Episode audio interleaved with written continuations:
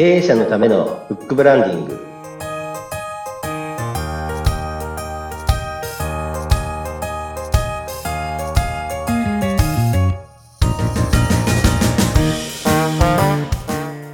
こんにちは。出版ファーストコンサルタント高林智です。インタビュアーの勝木陽子です。こんにちは。こんにちは。こんにちは。さあ高林さん今日何の話しましょうか？最初のタルトーク 前回は防寒対策には防寒対策ですね。はい。ですけどそうですね。今年なんかいろいろあったっていうのと、うん、今がですねもうあのちょっと古いっていうか1月1日の新聞読まれた方、はい、日経新聞読まれた方いらっしゃると思うんですけども、うんうんうん、私はあの昭和99年なんですね。ええー、ちょっと待って、64年と平成は何年まであったんだ？全然もうわかんなくなっちゃった。はい。本当に。あの、1925年が、あの、昭和元年ですので。すごーい。はい、さすが、その時生きてた。そこはないです。そうなんですよ。もう来年は昭和、昭和で言うと昭和100年になるんですね。ええー、すごーい、うん、それが日経新聞のなんていうの、1月1日の一面に書いてあるんですか？そうですね、1月1日で、これ結構シリーズものでやって、今はどうなんでしょうね。はい。で、結構読み応えがあったんで、1月1日の新聞、もしお手元に残ってる方いらっしゃれば、ちょっとじっくり一面だけでも読んでみると、いろいろな衝撃的なことがいっぱい書かれてるかなと思いますね。はい。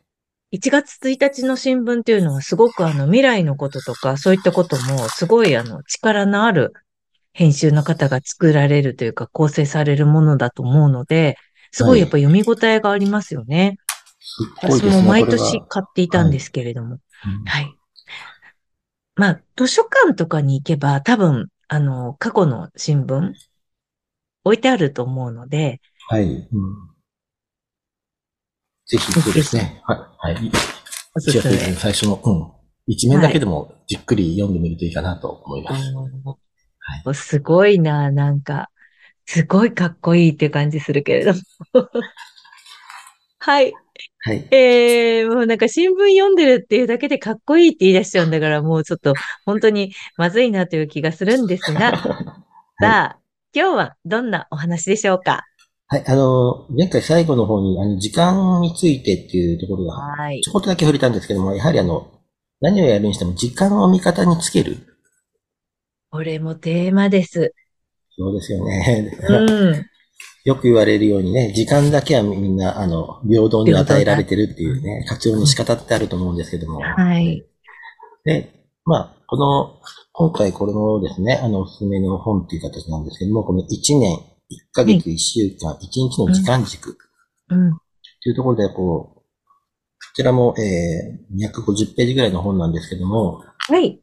はい。全部でですね、これあの、章は7章立てでできていまして、これ、はい、結構ですね、面白い作りだなっていうのは、読みやすくなっている作りをされていて、はい。各章の一番最後のところに、各章の中にこう、今度は込み出しみたいについてるんですけども、それぞれこう、チェックポイント、チェックリストがついていて、ああ、やれているかやれてないかってことですか？そうですね、はい。例えば最初の方でしたら、こう、うん、最初の時間管理は自己流がほとんどとこういう見出しに対して、はい、うん、で。そういうチェックリストになるとどうなるかというと、目標達成できるできるかどうかは計画の立て方、時間の使い方にかかっているとかですね。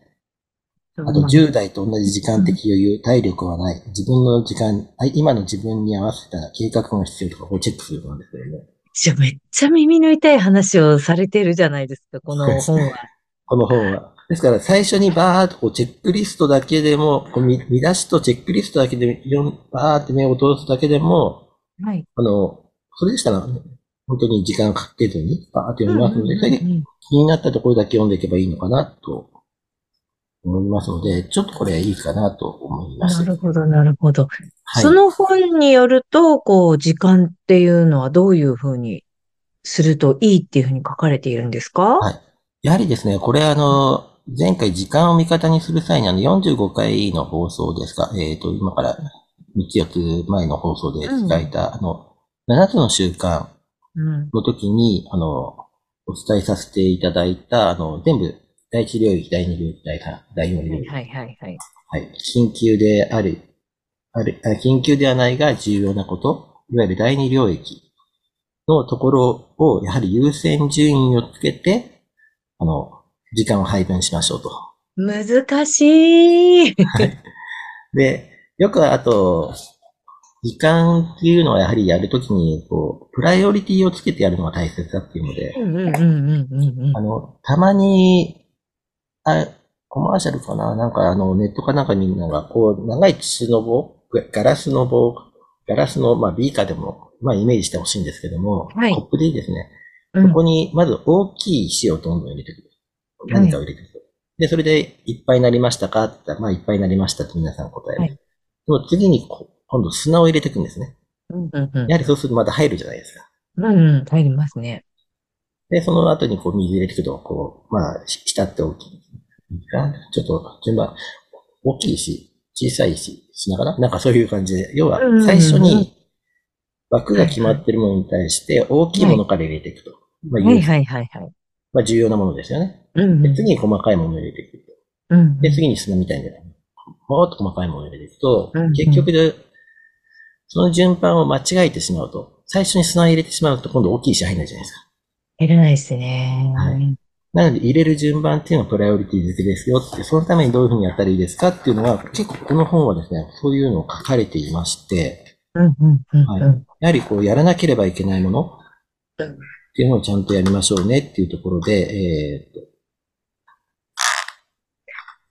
え、でもなんか、なんていうのかな、なんかやっぱり好きなこととか、はい。やりたいこととかを優先しちゃったりとかしがちだと思うんですよ。そうですね。それがあの、重要であるか重要でないかですよね。要は、緊急でもなく、重要でもないことっていうのをこうやってしまう。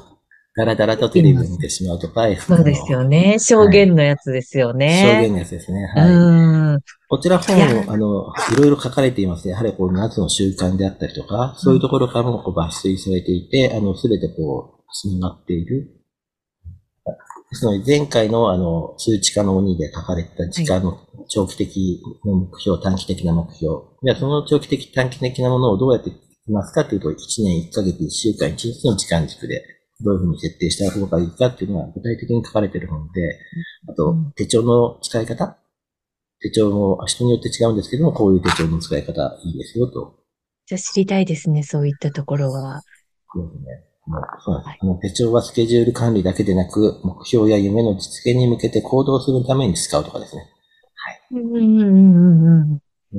夢手帳とかそういうのもありますもんね。そうですね。はい。夢手帳とかってね、結構使われてる方いますし、で、まあ手帳を使いこなすことを目的としていないかとかですね。はい。確かに確かに。はい。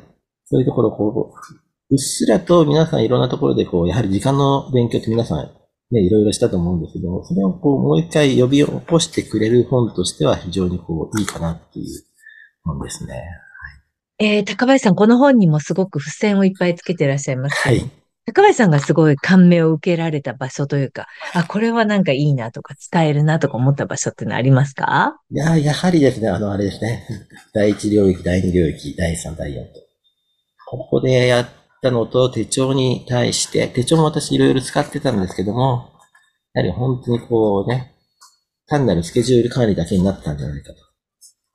いうのがありますので、そこをもう一度見直すきっかけになりますね、はい、これは。はい、やっぱり高林さんは紙の手帳も使われてらっしゃる感じなんですか？はい、紙の手帳使いますね。あの、あ、そうなんですね。え、その Google カレンダーとかそういったものはあんまり使われない感じ？いや、えっ、ー、と、Google カレンダーはもう両方使ってますね。両方併用してますね。はい。そうなんですよね。皆さんはどういうふうにされてるでしょうかね。両方使うときってどういうふうに使ったらいいんだろうっていうのもすごい考えちゃうところなんですけれども、なんか、そういう話もちょっと、ちょっと雑談っぽくなる。あ、次回の雑談これにしましょうか。わかりました。はい。